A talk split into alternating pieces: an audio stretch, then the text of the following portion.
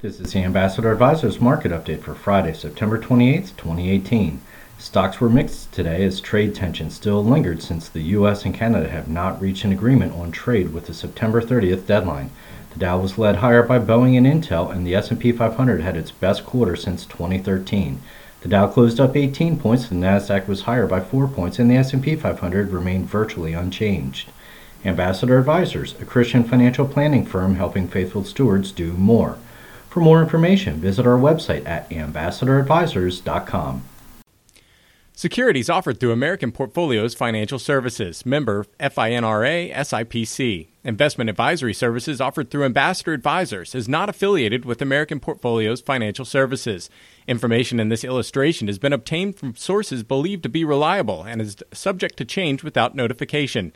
The information presented is provided for informational purposes only and not to be construed as a recommendation or solicitation. Investors must make their own determination as to the appropriateness of an investment or strategy based upon the specific investment objectives, financial status, and risk tolerance. Past performance is not an indication of future results. Investments involve risk and the possible of loss of principal. Any opinions expressed in this form are not the opinion or views of American Portfolio Financial Services. Opinions expressed are those of the guest only.